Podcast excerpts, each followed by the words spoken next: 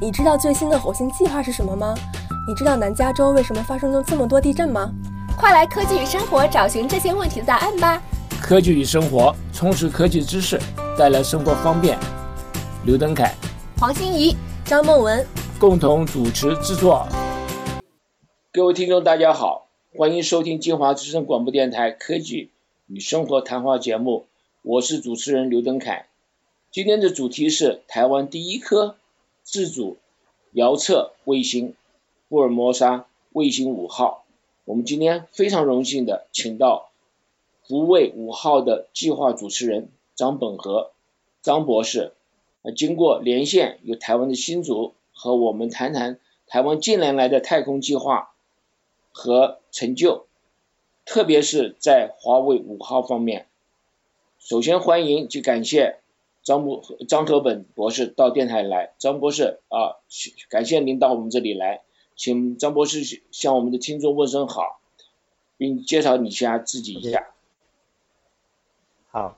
谢谢那个呃，首先我非常感谢那个呃刘登凯刘博刘博士刘主持人哦，给我们这个机会，可以向大洛杉矶地区的呃旅美乡亲们报告一下国内的太空计划的发展情形，尤其是五号计划，那个是在我本人负责之下，呃现在已经几乎都做完各种工作，等待发射。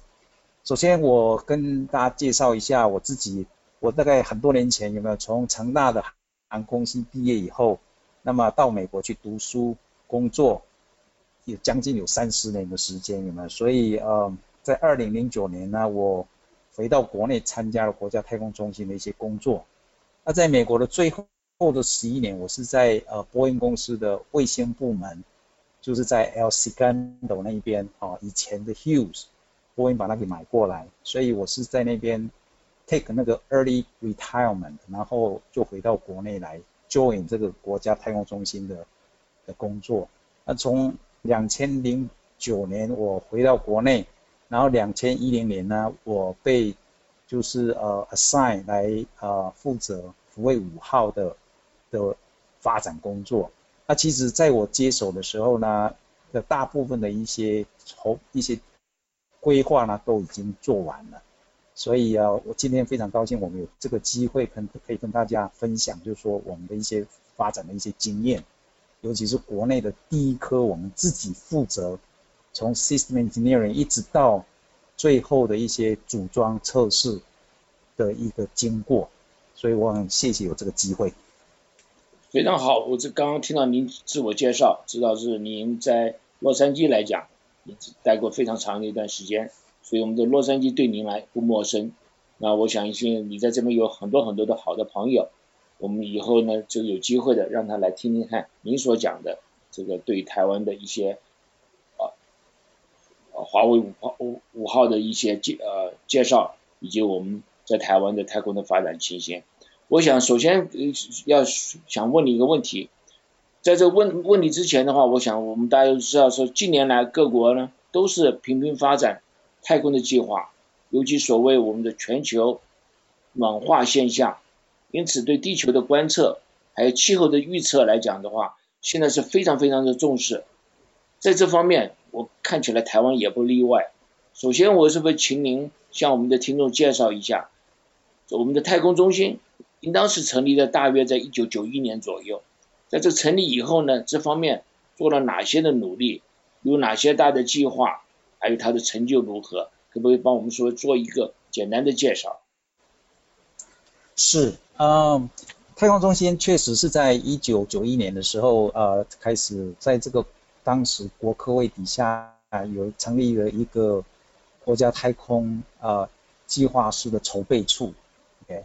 所以意思就是说，从一九九一年开始，有没有我们呃政府花了一些钱，有没有准备来发展有关太空科技跟太空太空科学的一些研究啊？那么这个计划一开始哦，当初呃一直到现在呢，我们其实已经很成功的发展了福卫一号、二号跟三号的这个三个计划啊。那么我们现在目前在太空中心这一边呢，我们几乎完成。呃，两个另外的两个计划就是福卫五号跟福卫七号，OK。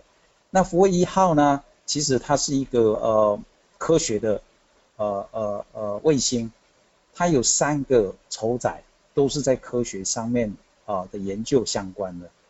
第一一个呢，它是有关那个呃电离层电浆的电动仪，它可以量测那个电离层上面的一些很重要的参数啊，它的温度啊、湿度啊等等的。啊，那那个东西其实对我们的呃呃这个的对我们呃太空物理的科学的研究其实是有很大的帮助啊。那其实有好好几百篇的那个论文有没有都已经哦发表哦在这方面。那第二个位第二个筹载呢，它是有关那个呃海洋水色的呃呃照相仪啊。那个东西其实也有它的呃很好的一些呃应用，譬如说鱼群的这种呃的变动啊，哦等等的。当然我本身不是一个，就是说呃呃这对这方面不是了解很多的哈。不过呢，我很简单跟大家报报告一下。那另外呢，还有一个是有关那个通讯的呃筹载啊，就是一个。试验型的通信的，它是 K 变的一个一个一个筹载，所以这个是福卫一号。那么福卫二号呢？当初因为大家知道，有没有台湾在这呃这个地区哦，其实有很多的天灾，譬如说有台风啊等等的啦，啊呃其实每一年大概有三点五个很呃呃强台风有没有来来侵袭我们台湾有没有？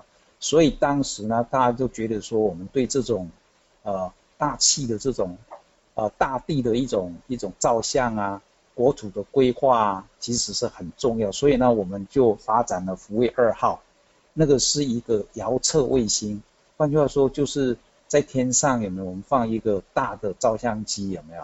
所以当呃一些天灾发生的时候，台风哦，然后所造成的一些一些呃呃破坏性的一些地形啊或者什么，我们可以及时的。取向，然后呢，供这个呃救灾的人员来来来呃帮助他们。另外呢，第三个呃呃卫星计划呢，福卫三号呢，其实它是是属于这种气象的啊卫星，它可以利用那个呃全球定位仪有没有它的电波有没有经过大气层以后的折射有没有，它可以了解说大气层的一些参数。那对那个呃，我们近期的气象报道呢，有很大的帮助。所以这个其实三个卫星呢都非常的成功，啊，那所以这个是到目前为止我们呃太空中心所所所呃所执行的这三个卫星有没有，而且我们这些卫星呢其实啊都还在天上，OK。那呃二号卫星呢，在今年的呃。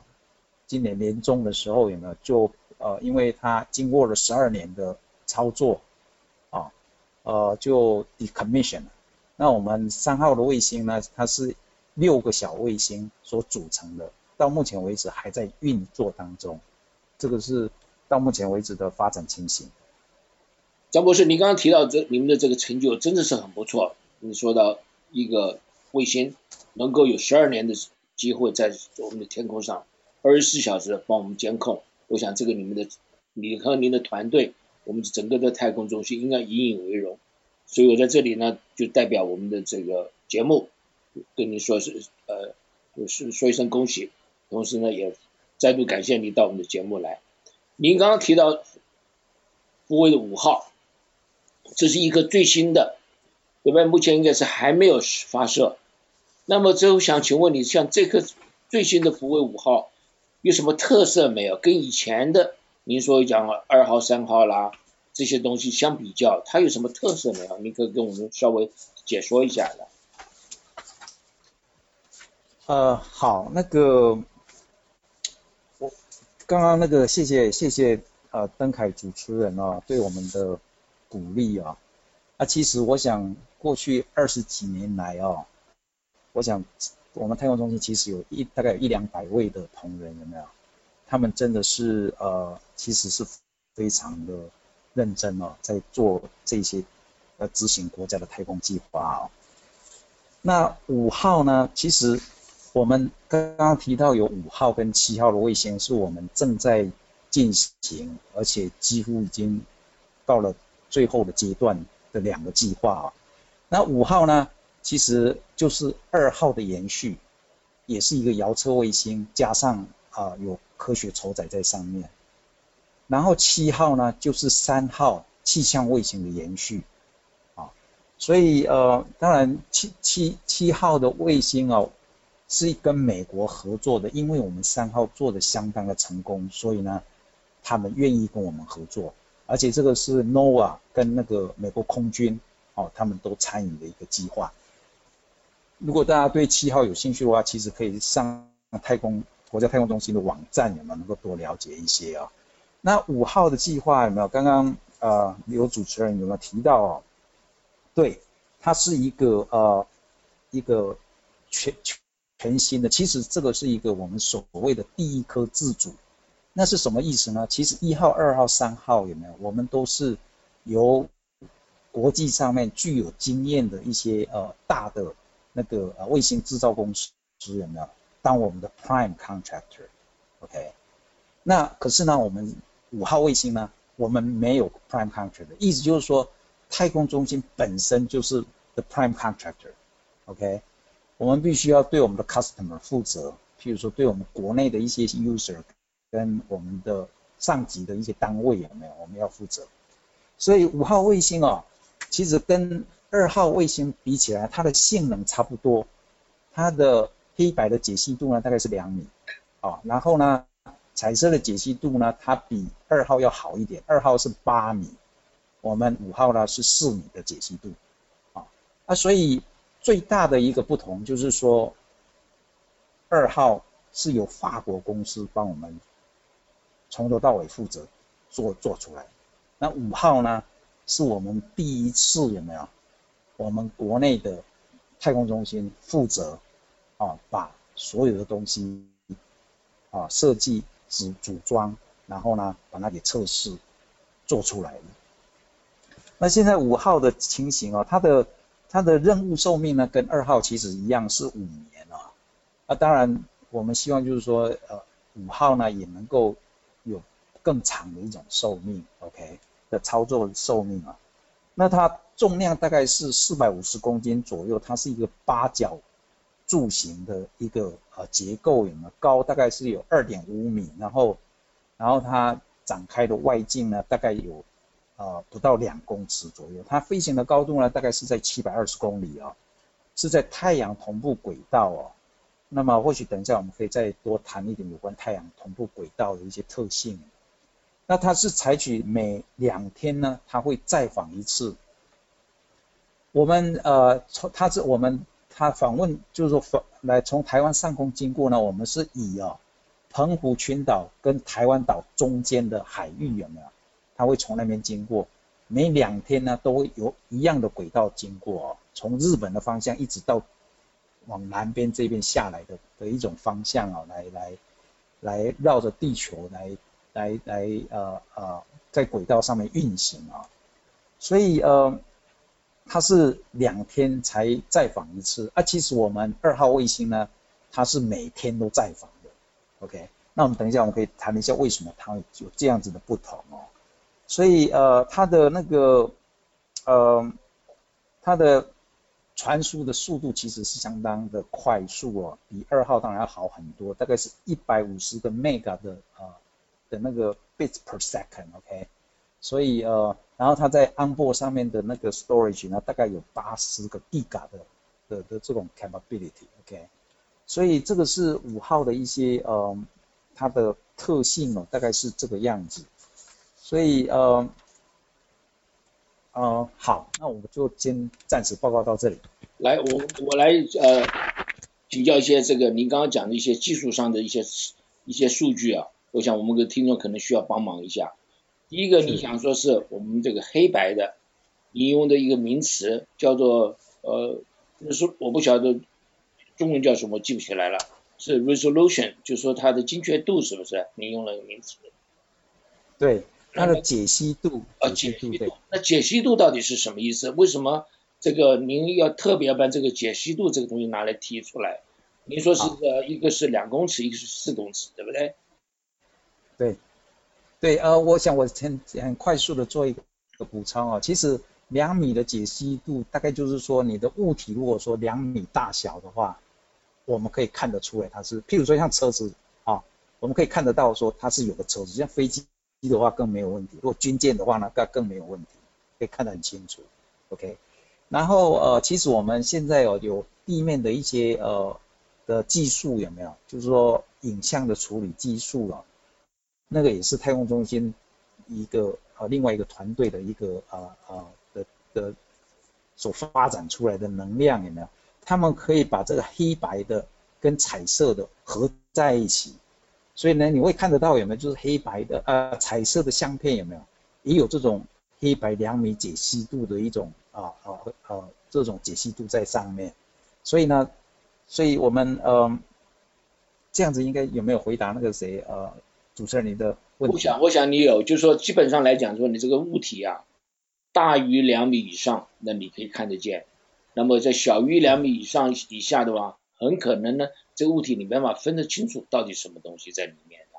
我想基本上你是这意思。完全，对，对，完全正确呀。OK。然后另外一个问题，你提到说我们的下载速率非常高，你说一百五十个这个百万这个 bit 呃这个 bits bits 就是一个信号啊，就是零一零一这样的一个信号，在每一秒钟一百五十个百万这个，所以我们讲百万千万亿，应该讲中文来讲是一亿五千万这个这个所谓 bit bit 就是零一零一这个数据下来，那这些数据的话代表的都是。就是我们的一些所谓科学的数据，你刚刚讲的照相啦，还有我们测量的一些一些呃参数啦，比如像温度啦一些等等，这这个都是从这里下来。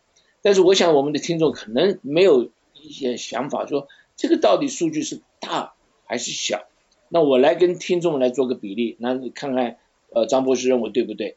我们家里有用的网络，我们家里用的网络，通常来讲的话，如果你没有付很多很多钱的话，你可能上网上去，差不多是两百万这个 bits per second，这个每每一秒钟。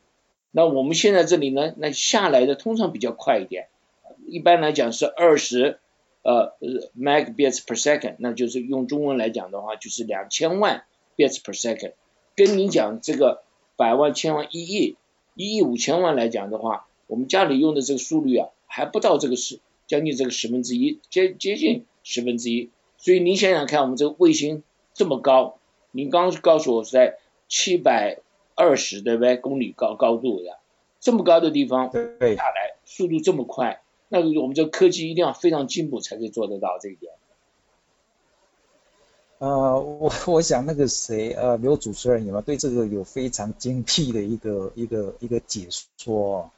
其实就像我在前些时候有没有在那个刘博士啊他的一个一个 lecture 里面有没有一个 presentation 里面呢，我就一直觉得说他对这种啊他很会有没有用很深入浅出的方式有没有帮助我们了解有没有？非常谢谢他。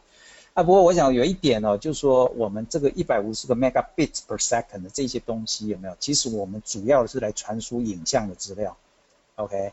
那太空的一些 health 的 status，它健康的情形呢，是我们用比较啊比较慢速的就可以来处理啊，那个是另外一个一个呃一个频段啊，所以那 anyway，因为为什么我们需要这样？因为我们影像的资料有没有？其实它是很大量的，所以我们必须要有这样高速的那个呃的速率有没有来传输？那当然这个是跟你的需要啊来来做做设计的。那我们其实，在下一代的这种呃卫星呢，我们会把这个速率更提高，哦，因为有那种必要性。对，对，那非常好，我就觉得这个这个方面技术应该是非常进步的。还有您提到刚刚讲说，您那个重量差不多四百五十公斤，那高度呢是这个两点二点五呃公尺，对吧？二点五公尺几乎快一个。高度高度大概是七哦，你是说卫星的高度？OK，好，对。对，卫星本身的这个长度了，或者你讲高度了，是呃两二点五这个公尺，二点五公尺相当高哎，因为这个大楼的基本一般来讲是差不多三公尺左右，对不对？你想想看，我们抬头一看，这个比较高好的这个楼啊，差不多在三公尺左右，是吧？所以您这个做的非常大，这个不是很小的一个。哇，是呃，其实跟有很多的卫星比起来，当然是大有更大，然后小有更小。OK，不过呢，呃，我想我们就说按照我们的需要有没有哈，然后需求来设计这个东西的大小有没有？所以我们设计出来的大概是这个样子。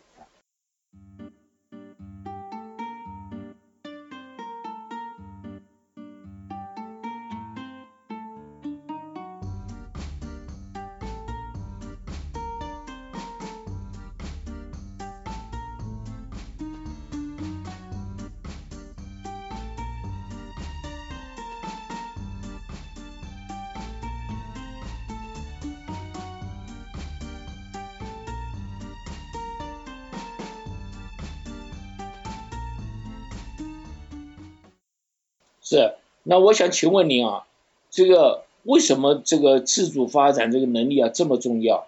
有很多东西都可以买得到，为什么您刚刚这个这么注重这个所谓自主发展这个能力？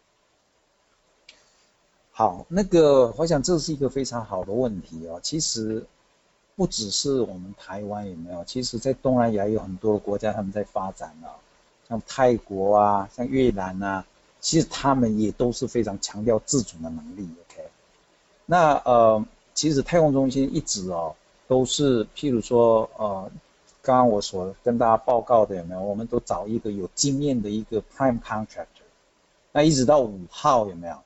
所以我对哦当初有没有？我们譬如说太空中心这边跟国科会这边具有这种眼光的的这些决策者，我其实非常佩服他们。OK，那也跨出了这一步有没有？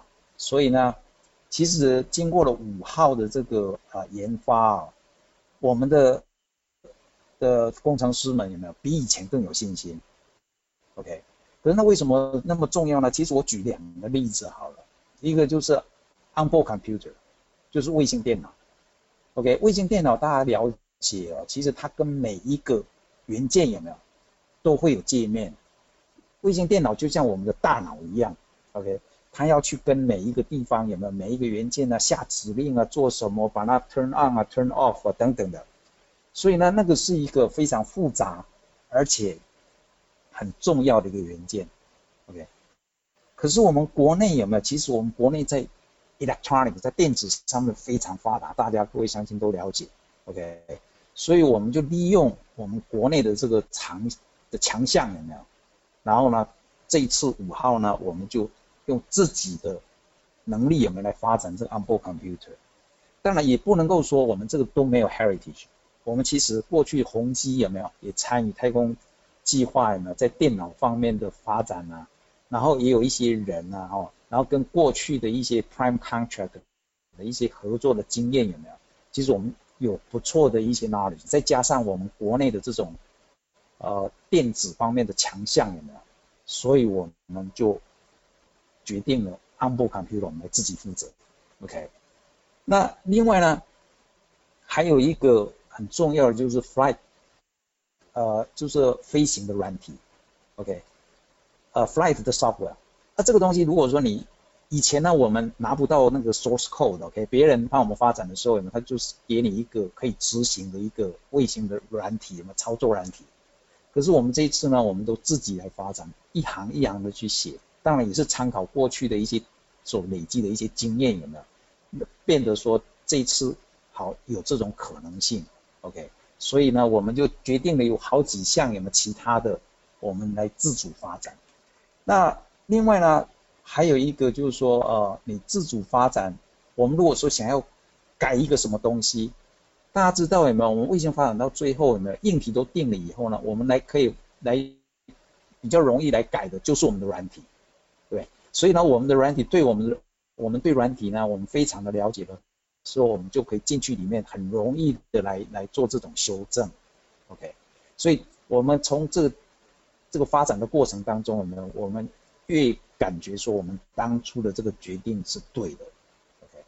所以呃有这种 capability 以后。其实我们的卫星电脑，我们现在已经有做出了第二代，比我们福卫五号所用的更轻，花的电力又更省，OK，然后呢，它的 design 呢又更 compact、更 precise，OK，所以呢，我想这个东西呢，呃，我相信我们的第二代会有一些在国际上面可以找到一些商机，我们可以来来来卖这些东西，OK，所以我想啊，要踏入这种太空科技呢，科。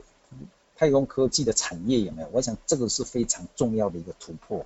OK，当然我们其实还有不少其他的一些元件有没有哈？我们都开始慢慢的在在自我自主发展当中。OK，所以对未来其实我们是抱有很乐观的前景。对，这个非常好。这样子的话，你就在基本上对我们的所谓的工业、太空工业、太空的科技有一个一大一大跨一大步的一个进步。啊，我这个呃，我觉得这个非常了不起的一件事情啊。那我们讲的这个技术，我就从这个技术的一些角度来来跟你讨论一下我们这个卫星的任务啊，做一个详细的比较介绍。那您刚刚在开始时候提提到了，您这个高度啊，是离开地面的高度有七百二十公里左右的这个这个高度。那么这个高度来讲的话，应当是相相当高。那为什么会选择这样的高度？你当初怎么决定呢？我们用这个，因为我们是科技嘛，我们就来讨论一下这方面的东西。是的，啊，这个高度的决定有没有？其实，在我们做这个任务啊的分析啊的时候呢，我们大概就就决定了。OK，那这个东西是有几个重要的呃决定的因素啊。第一个。就说你的解析度，刚刚我们所讲的，你有两米的解析度，哦，然后你镜子能够做到多大，镜头能够多大，它的大小，然后你那个解析度要有多少，然后你又有，我们希望有两天再访的能力，OK，因为我们二号呢每天在访其实是非常好用的，OK，只是说一二号的时候每天在访的这种能力有没有？那它所运行的在那个。赤道附近呢，它有一些是没有办法照到的。OK，那我们五号呢，我们有一个我们有一个需求，就是说必须要都可以 cover 到全球涵盖。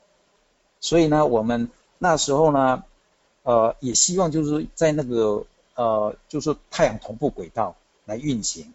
那么我们经过了这些 factor 有没有进去做一些任务的分析？有没有轨道的一些分析呢？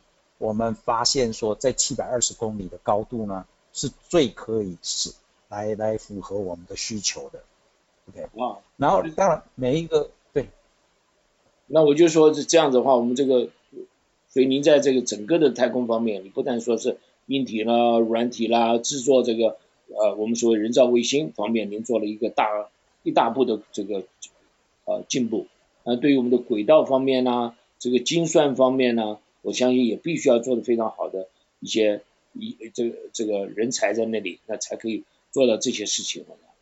那你刚刚提到说你走的轨道是说叫做太阳同步轨道，我们想问你一下，什么叫做太阳同步轨道？那么为为什么要选这样的一个轨道呢？是，嗯，其实太阳同步轨道有没有在遥测卫星其实是蛮常见的哦。那其实大家可以想一想，有没有平常我们在晚上的时候有没有？我们是用可见光的这种呃光屏有没有的光谱哦来照相的话，你当然是要有光，对不对？那太阳光其实大概是最好的。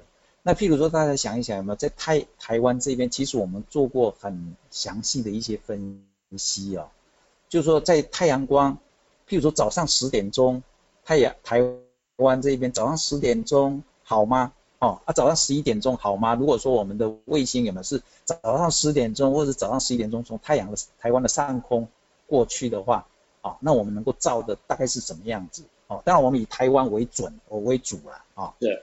那当然其他的地区我们也是可以可以照相。如果我们决定台湾，我们是这样的这个决定方式哦。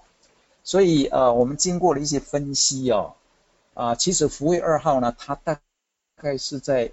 早上九点半左右会从台湾上空经过，OK，那我们福卫五号有没有？我们也希望说不要跟这个二号的操作冲冲突？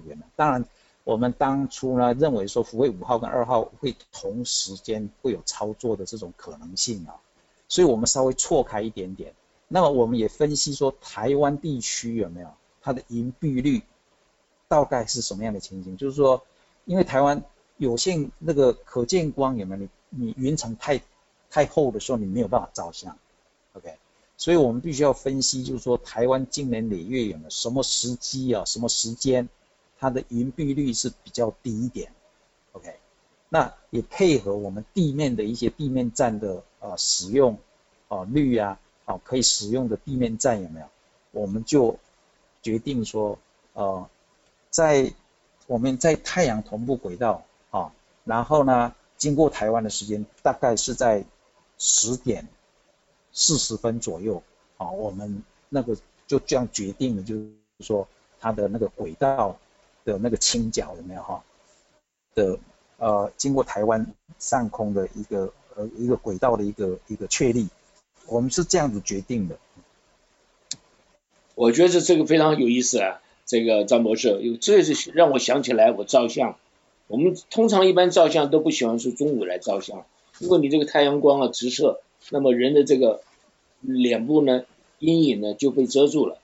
那我看起来您这个设计轨道的时候也是类似嘛？你早上九点三十，早上十点多，哎，刚刚好太阳是一个还比较斜射的，那么这个照相出来可能对于阴影啊，对于这个照相的出来的这个效果啦，我想还有云层呢，你刚刚提到，哎，这个好像是跟我们。一般的摄影的也有相当的关系，是是不是这样的想法的？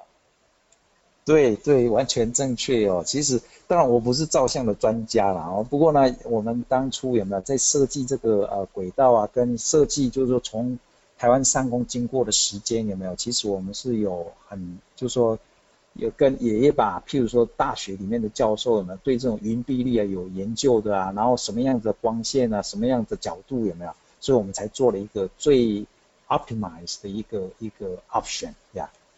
所以你刚刚讲这个太阳同步啊，所以我就想起来同步大概意思就是说，这个跟太阳同时在某一个时间同这一定的时间到达某一个地方，所以就有一种我们这个工程上术语就是说同步就同时到达那个地方的意思啊。完全正确哦，所以呃就是说。意思就是说，我们这个每每两天他会再访一次的意思就是说，啊，如果说今天呢是十点四十分啊，从台湾的上空经过呢，就是我刚刚所提到的从澎湖跟台湾之间的海面经过的话，那么明天、后天呢，同一个时间，那个卫星也会从那边经过，所以我们呃福卫五号呢，其实因为两天在访有没有？它刚好每一天呢会绕地球呢十四圈半，OK，刚好符合这个这样子的一个设计。呃，这个实在很有意思，这好像这个对这个积木一样，跟你一讲，这个好像是这个困难东西都很非常容易在一起，所以博士那个你们真的团队非常厉害，知道那我想不敢了，谢谢你啊。我想稍微转一个话题，那五号带有哪些仪器在上面？那为什么要带这些仪器上面呢？OK。五号啊，其实我们刚刚也谈了很多，有没有？就是说它是一个遥测筹载啊，遥测的卫星，对不对？所以呢，我们一定会有一个遥测取向仪，那个就是照相机啊，啊，就是我们所谓的一个大的镜头的照相机。这个是我们的主筹载。那除了这个主筹载之外呢，它还有一个仪器，有没有？就是呃，就是先进的电离层呃探测仪，OK？那先进的。电离层探测仪为什么我们这个先就在这里叫先进呢？其实我们在福卫一号的时候，刚刚我有提到它有一个电离层电浆的电动仪，OK？那呃那个对我们电离层的研究呢，哈，科学的研究呢有很大的贡献。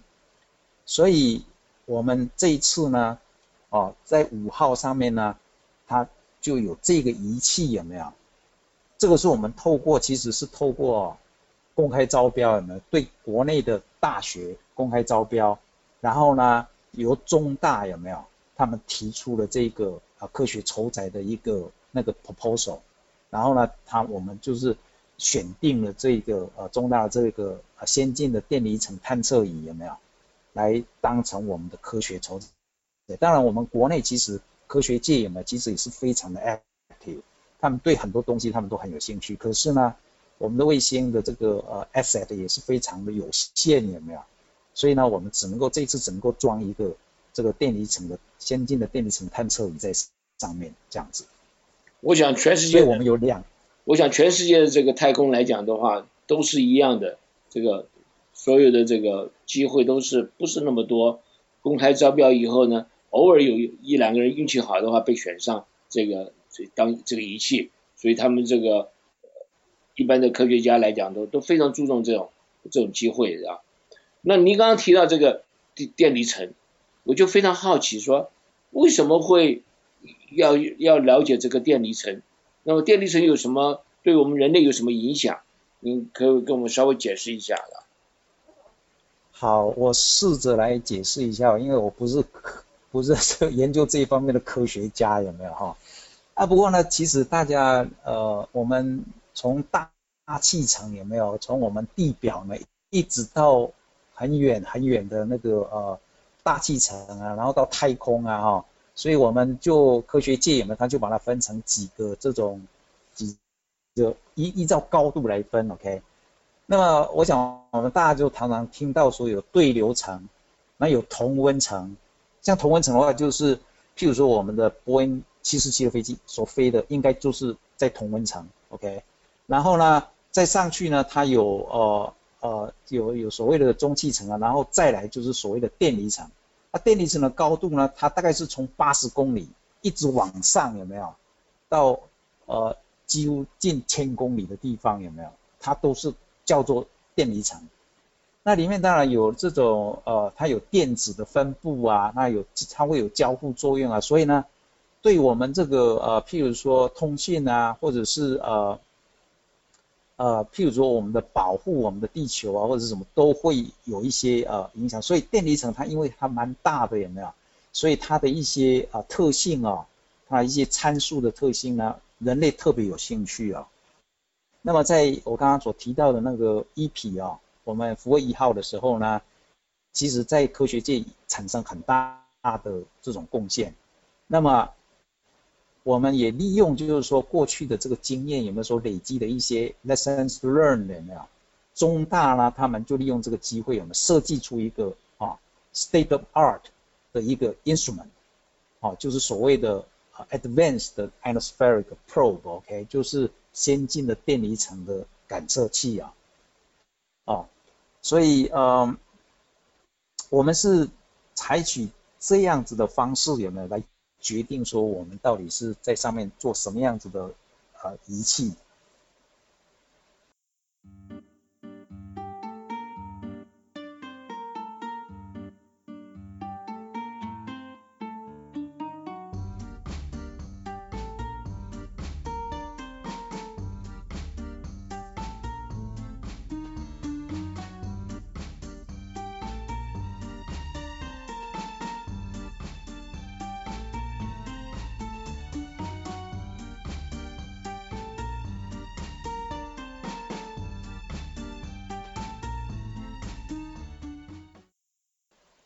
对这个电离层来讲的话，实际上对我们的通讯系统啊有非常大的影响。我就记得我们我以前念书的时候，就是说这个我们的无线电，我们的无线电短波，为什么为什么会能够说很远远距离可以听得到？就是这个短波到了这个电离层，这个电离层呢反射回来，那么因此呢从一个角度一个地方上去了以后呢反射回来，哎。这个很老远的地方就可以听得到这个信号，啊，但并不是说是所有的这个信信号呢都可以反射回来，只有在某一个波段的时候可以反射出来。所以这个电离层研究，我可以想象的出来，对我们的一些通讯系统呢，这个地球的这个整个的呃大气啦、保护啦，这些都有相当多的、相当多的这个贡献在这里面。那我想请问您说，您在这个整个的发展当中啊？现在是自主了，就是自己做了。那遇到有什么困难，还有什么有趣的事情可以跟我们分享一下好吧？OK 啊，我想我稍微再补充一下，就是说呃，譬如说它可能带来的一些科学上面的贡献有没有？有关这个呃电离层呃探测仪啊，其实它对这个呃呃这个电离层的这些啊，它的太空的气候的研究，哦，跟这个呃譬如说地震的前兆的一些研究有没有会有帮助？因为从一皮那边所得到的一些资讯有没有了解到说，因为台湾其实常常发生地震。那么有一些科学家有没有？他们运用利用利用那个一皮的资料有没有？他们发现说，在地震发生前有没有的三天到五天，电离层会有一些变动，电离层的一些参数会有一些变动。OK，那么其实那个太空的气候有没有？其实在它有 military 的一些 application，OK，也是非常重要的。所以呢，而有如果说有这种可以侦测到说电离层的变动呢，然后对，譬如说地震的前兆，然后可以说做一些地震的一些预报，啊，然后争取一些地震前我们可以有反应的时间的话，我想这可以造福人类，OK，所以对未来的贡献应该是啊相当的看好哦。要是能够预测这个地震的话，那这个贡献不得了，不要说是两天三天，你就是前面一个小时，您这个贡献就不得了了。呃，这个对，希望这个您这个团队呢，对这方面的研究呢，就继续不断的呃这个研究，这个对我们的人类的贡献来讲是吧，可以说是非常非常大的了。那个呃，其实呃，在十二月初的时候有没有，就是美系华人协会有没有，他有开了一个二零一六年的那个呃 International Forum 有没有？其实我们有中央大学的一两个教授有没有？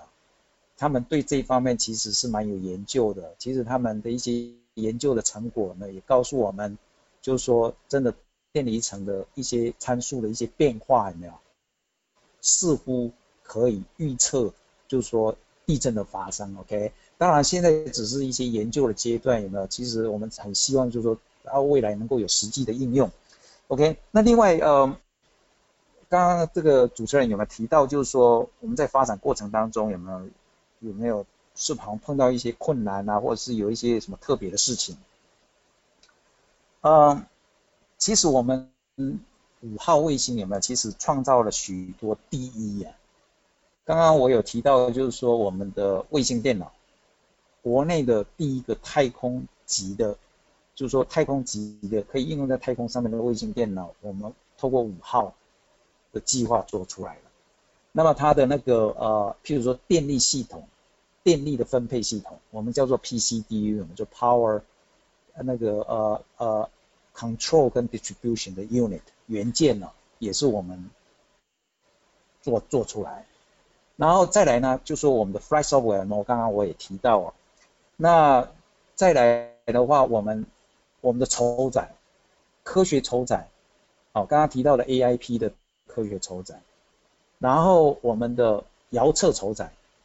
遥测筹载就是呃 remote sensing 的 instrument 就是一个照相机，这两个东西呢也都是啊百分之一百有没有我们国内自主研发出来的啊啊除了这个以外有没有其实在我们地面的操控系统还有一些啊操控的软体呢，我们也是在福卫五号这边哦在开发，然后把它给做出来，以后我们的操控的软体就是自己要来负责。而这些东西呢，它都已经在当初二号在操作的时候呢，已经测试过，OK。所以呃，然后呃，我们的一些影像处理啊，哈，其实国内也是呃非常的投入哦。所以五号似乎这个自主研发的平台有没有？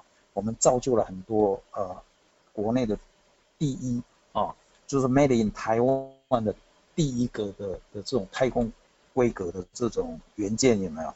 跟成就有好几种哦。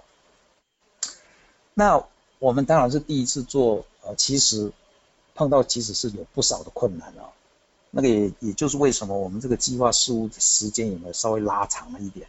啊，主要的其实呢，我们在最困难的大概是，譬如说我们这一次我们的呃那个呃，就是说遥测筹载，我们是采取哦 CMOS 的感测器哦，就是互补式的金。属氧化物的半导体，那这个 CMOS 的技术呢？其实在商业上面的这种感测器啊，我们国内其实是世界的排列。OK，譬如说在联电跟台积电，他们这方面其实有蛮好的一个技术哦。啊，我所以呢，我们平常的照以前的照相机啊，甚至于现在大部分的太空应用的照照相机有没有，都是用 CCD，OK？那几乎没有用这个 CMOS。那既然我们这 CMOS 是我们国内的强项，有没有在商业上面的应用，我们就利用这个机会，希望就是说能够把它应用在太空上面，OK？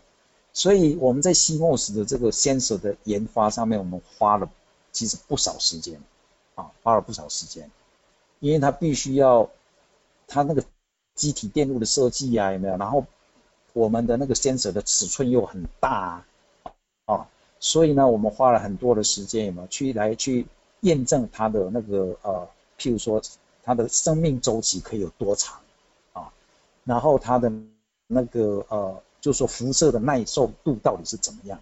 所以我们这些都经过了哦每一个测试以后有没有？因为所以我们很不容易有没有把这个 sensor 给做出来？啊，其实这个 sensor 我们做出来以后呢，有其他国家有没有的那个他们已经想要应用这种技术有没有？在他们的呃卫星呃他们的太空计划里面，所以那个是其实是一个商机呀啊。其实我知道他们已经，这个是我们透过国内的有一家公司有没有？其实他们曾经啊利用这个 CMOS sensor 比较小的 CMOS sensor 有没有？然后装在那个印度的呃 Lunar Mission 他们的登月的啊不登月就是绕月的卫星啊，然后去取像用的。所以呢，我们也是利用国内这家厂商的这个经验有没有？然后加以扩大。然后再研发出来我们五号所应用的这种大尺寸，我们这细墨线子大概有十二公分长哦，然后大概有二点五公分宽的这种啊五条带哦，有四个彩色带跟一条黑白带的这个呃感测器哦，这个其实是一个比较困难的地方。另外呢，其实还有一个地方啊，就是说我们就像我刚刚跟大家报告的呢，我们这个呃影像的。的的这个量啊，的资料的量很大，所以在那个卫星上面呢，我们要压缩它。那这个压缩的技术呢，也是呃，我们透过我们国内有没有跟其他的一些研究单位啊，我们花了相当长的时间，才能够达到就是说压缩比达到七点五的这种能量。啊，这个也是另外一个呃比较困难的。那还有一个，其其实就是说，怎么样把四十五公分的大的一个这个镜片有没有？不要用螺丝，也没有办法用螺丝，然后跟你的结构体把它给固定下来，那这个是用用那个某一种的一种粘胶有没有？我们也是经过了一些研发，然后一些 try and error 有没有？我们做出来的。研究出来的一个怎么样把这个东西有没有把它安装在结构体上面啊？它是用一个三个点把它给抓住啊，这个也是一个另外一个呃一个事情啊。啊，至于有趣的的的事情有没有啊？我想我们我觉得说我们这些这批同仁有没有跟国国内的一些其他的厂商有没有？呃，我想大概是在。不能够讲说有什么特别有趣的事情，因为我们所碰到的东西有没有，就是必须要做出来，而且呢，我们有那个 due date 有没有，有时程的压力呀，哈，各方面啊，其实大家其实，那可是呢，我看到大家有没有，就是做出来以后的那个微笑啊，有没有哈？然后我们经通过那个各样的测试以后有没有？我想那个所得到的一些一些一些啊安慰有没有？我想那个是我们。最大的乐趣了，好，而现在我们的卫星呢，就是在我们的无尘室里面，OK，那么我们除了定期的做一些呃功能的验证，有没有确认它没有问题，然后我们就是希望说能够呃能够很快的能够运出去，运到发射场去发射。对一般人的都认为我们这个工程师啊，这个生活非常非常枯燥无味。事实上的，就我跟您分享一下，我也是在这方面服务一段时间的人啊。那我们现在这个一般这个同事们，比如说刚刚开始说大家一起做实验啦，大家一起做测试啦，那个就会有一个我们讲普通的术语，让大家可以要更清楚，叫做革命感情。那这个革命革命感情是非常深厚的，你不管说将来你发射了以后，那么一段时间以后，五年、十年、二十年，哎，你根本就是等于是一个一家人在在一起一样。像今天早上，呃，张博士，我就跟我以前的同事，在阿根廷的同事，呃，联系联络线上面，哎，很久没见面了，好几年没见面了，但是一一在连线来讲的话，我们一碰到，哎，那马上就是把以前的这种所谓的革命感情就挑起来了。那以前我们做实验的时候，呃，哪些错误的地方？有哪些这个丑的地方？哎，大家就互相来来来来调侃一下，哎，这个日子就蛮好过的。所以人生嘛，也就是这样子了，对不对？但是我想这个所有的呃一些的有趣的事情，在外人听来可能不见得有有兴趣，但对于工程师来讲，对我们的这个科学家来讲，那这些在做事当中呢，这个人与人之间的关系，还有世人与世之间的关系，还有一些成就，那就是我们人生的一部分了。对，我想那个是非常特别的一些经验，对了，嗯，对，就好像在部队里面大家一样，对吧？那个意思，你说在那里呃很辛苦的在操作，那哪里有什么乐乐趣可言？但是部队跟同事之间，我们这个感情是非常非常好的事情，非常好的事情。那我想请问您说，现在目前为止，福卫五号啊，已经到了什么程度了？那么你刚提到过了，说好像是。大大部分都准备就绪了，那现在到底是呃在什么阶段呢？OK，好，谢谢。嗯，其实跟大家报告的啊，就是说我们五号现在的情形，其实是在我们我们已经到要运出去之前的所有工作都已经做完。OK，啊，我所谓的运出去出去，听起来好像说最后运出去我们还需要做一些事情，事实上是对的。我们现在呢，我们卫星要用的那个飞行电池有没有？还放在我们的冰箱里面啊，因为它必须要在那种大概是在摄氏四度五度的时候，它的电池的那个寿命有没有？它可以保持最好。哎，所以我们要要运出去之前呢，才把卫星电池装上去。啊，那装上去以后呢，我们会做一些简单的测试，然后再装箱。然后呢，所有东西呢都必须要装箱，譬如说我们地面的一些资源设备啊，等等测试设备啊，我们必须要装箱。然后呢，再把它从台湾运到发射场。好，那我们运的发射场，其实我们的卫星有没有会在那个呃美国加州的范登堡空军基地那边发射？范登堡基地有没有离洛杉矶大概是三点？五个小时的的这车程的距离，哦，它是在北边偏西，啊，在那个呃呃 Santa Barbara 再上去的一个一个一个美国空军基地，OK，它那个基地其实相当的大哈，那呃其实我们福卫二号也是在那个地方发射的，OK，所以呢，我们大概是在两千零那个应该是两千零。六年的时候，啊，两千零四年，两千零四年的时候，我们在那边发射的，所以我们其实对这一方面的怎么样操作啊，其实我们都有一些经验，OK。那所以就像我刚刚所讲的，呢，卫星现在呢在我们的海贝里面，那我们做完了最后的那阶段，有没有很可能大概是三个礼拜、四个礼拜，我们所有的东西都做完以后，我们就会装在那个。波音七四七的 cargo bay，其实我们那个箱子我们，刚刚好可以送进去它的 cargo bay，刚刚好。OK，然后呢，就是直接飞到洛杉矶的国际机场那一边，我们才从路面用卡车有没有运到那个范登堡的空军基地。而且这些其实我们有一个运送的公司，有没有？他们路径的规。哇，走哪一条路线啊？等等啊，桥梁的高度够不够啊？等等，其实都我们都已经 survey 过了，其实，OK，呃，所以，嗯，那至于说什么时候要发射有没有？我想大家也了解啊，最近的呃，譬如说因为我们是有从那个有 SpaceX 有没有用他们的这个呃叫做呃猎鹰九号的这个火箭啊搭载在那上面，然后要发射的。那大概在今年的九月一号，有没有九月初的时候，有没有猎鹰火箭啊？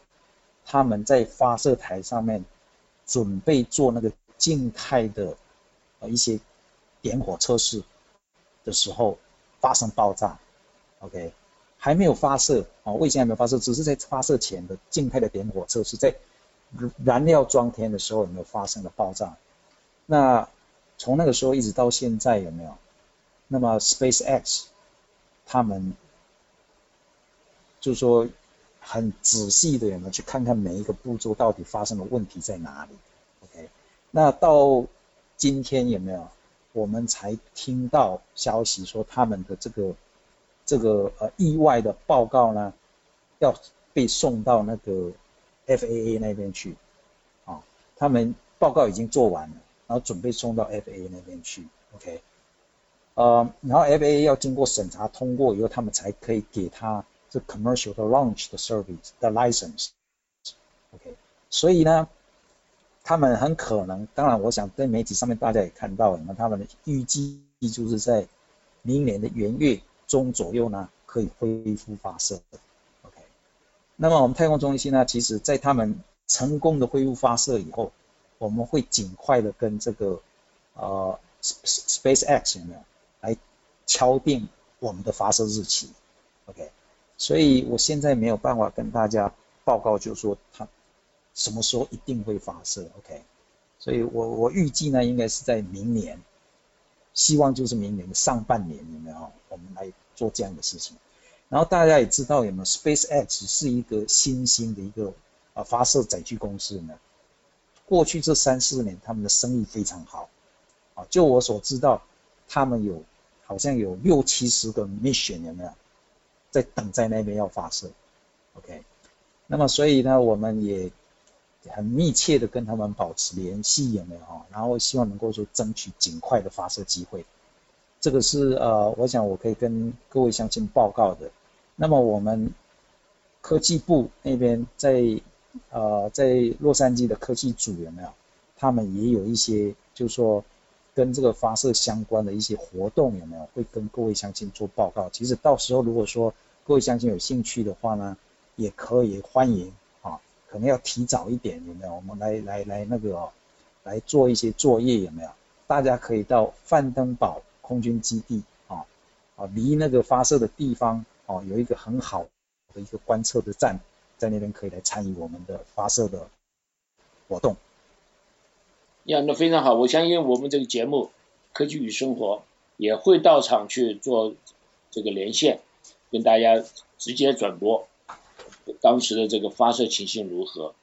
那我想这个到时候呢，我也会利用我们的节目的时间呢，跟大家报告说我们什么时候会发射，啊有什么注意的地方，呃到哪里去跟谁联联系。那如果有兴趣的话，可以去参观一下，因为这个机会非常非常难得。那我们在这个所谓的范登堡 （Vandenberg Air Force Base） 这个空军基地，他们的发射啊机会非常的大。如果你有稍微注意一下的话，你可以到网络上去看，就是直接找呃这个呃 Vandenberg Air Force Base。那么这个地方它可以告诉你说它发射的时间，告诉你它各个不同的计划什么时候发射。如果你有空的话，您到了圣丹这个圣丹巴 r a 再往北走。一个小时走这一号公路往内陆走，那你就可以到达叫这个 Longport 呃 Longport 这个这个地点，那你可以在那里呢可以开设很多很多的发射。我想如果听众有有兴趣的话，不妨来试试看，呃去做这个事情。那我们这个我在想后面这个一个问题呢，想问您一下，这个我知道您当初一个目的啊，这个福卫的五号的目的还要进行。一些太空科学这个推广，我想不呃，可不可以跟我们分享一下？您这用准备用这个福卫五号，怎么样来进行这个科学的推广？当然，就参观您的发射，这就是一个非常好的呃科学的这个推广。那听我们的节目，听到你讲的福卫五号，我想就是一个非常好的推广。但是您在这整个计划当中，你准备觉得怎么样子会对利用这个福卫五号对我们的科学推广会更有效一点呢？是啊，那个我想，我我们太空中心有没有其实也有一个很重要的任务，有没有就是来支援的嘛，支持我们国内的太空科技的发科学的发展啊，科学的研究啊，所以呃五号当然它有它的筹载，OK。那其实太空中心平常也在做很多科普的教育啊，那呃，所以我我我想那个我们刘主持人这边其实好像也是类似这样科普的一种教育啊。那太空中心呢，其实也是哦，我们平常会开放给，就是说我们的老百姓有没有到太空中心来参访？那我们也不定期的有没有在全国啊，全国各地呢，我们有做一些科普的活动啊。那其实。科普的活动有没有在我们的网站上面？其实也有也有很好的一些记录啊。那就我们的太空科学的推广来讲啊，其实我们五号的这个的这个呃科学的资料有没有？其实在中央大学的网站上面都已经架设好了，意思就是说。如果说对这个呃，譬如说对我们 AIP 的一些资料啊，哈，能够说有在研究上面的应用啊，或者是什么，其实都可以上那个网站有没有去来去索取，OK，呃，我相信呢，他们应应该是都是 free 的，啊，都是 free 的，就是说在科学上面的应用啊，他们有有有可以资资资料的取得有没有是非常方便的，OK，好。这个是有关太空，就是说我们科学的资料的取得。当然，我们的影像呢，哦，以后在太空中心的网站上面有没有，也会告诉你，就是说什么怎么样来去，来来来来那个取得这些的资料。那其实我们过去有没有对我们世界上的一些，譬如说呃天灾啊，像日本的地震啊，南海海啸啊，四川的地震啊，其实太空中心都采取一种呃。一种呃，就是说 free 的一个 service，OK。那平常如果说有一些其他的单位有没有要一些影像的话，可能就是付一些费用，大概就是这个样子呀。所以我们希望就是说大家能够很广泛的来应用我们太空中心所呃的卫星所得到的一些太空资料啊，甚至影像资料。那我也顺便提一下，这个美国的所有的太空资料全部都是免费的，而且是。不限制哪个国家可以来的，我们大家都晓得太空的这个在一百公里以上，我们就叫太空。这个一百公里以上呢就没有国界，任何的人造卫星可以飞飞过任何的国家。那么所得到的一些资料呢，全部都是全世界是公开的，因为这个是一个人类的共同的一个所谓的呃资源，这个资源是非常非常宝贵的。那我也非常高兴这个。我们的啊，华为五号呢，做同样的事情。我们这时间很快就到了啊，我想可不可以请我们的张博士呢，给我们做一个一一两分钟的结论好吗？OK，好，我们首先真的非常感谢有没有那个刘主持人有没有给我们这个机会，跟呃大洛杉矶地区的一些呃同呃一些乡亲们哦做这样子的报告哦。当然我们。是一个很小的一个国家，有没有？其实我们的 resource 其实是相当的有限，OK。啊，不过呢，太空中心，哦，在太空中心这边有大概一两百个人，其实其实是很努力的在执行我们国家的太空计划。那 首先呢，就有五号的这个经验呢，我很有一点我很想要强调的，就是说我们当初有没有？决定这个自主研发福卫五号卫星的这个眼光呢，跟这种魄力啊，我是觉得非常值得肯定。OK，因为呃有这样子的跨出了这么一步，有没有勇敢的跨出这一步，有没有？所以我们透过微五号卫星的平台，我们发展出很多的第一个属于太空规的这些元件啊，这些成就。我想这个是非常非常重要的。那么我相信呢，我们往后呢也是一样的会更有魄力的往前来推进啊。那呃，五号卫星的这个发展呢，当然是很小的一步，OK。可是呢，我是觉得这是非常非常重要的一步，带给太空中心的一些工程师们有很大的信心啊，往前。当然，我也呃呃也提醒我们的我们的工程师们，我们学会了走路啊。当然，我们不能够说一次一下就去参加百米的赛跑，我们必须要按部就班啊，一步一步的往前走。那么，我们也很希望，就是说，不管是海外的乡亲，我们国内的同胞呢，也能够说了解我们的太空计划，然后给我们最大的支持，也能够说，哦。有机会的话呢，也帮政府帮为我们帮政府禁言有没有？也希望能够说太空计划呢，能够说做的更有成就，能够对社会贡献有没有？能够更大，这是我们的我们的希望，也是我们太空中心这些所有的工作同仁有没有愿意努力以赴的？呃，非常好，非常高兴有这个机会。我想，如果我们在洛杉矶的朋友或者全世界的朋友，如果将来有机会，到台湾去，除了享受台湾的美食以外，说不定到台湾的新竹，可以看看我们太空的这个进化进步情形。那那他们是怎么样去可以到太空中心？要跟谁联络呢？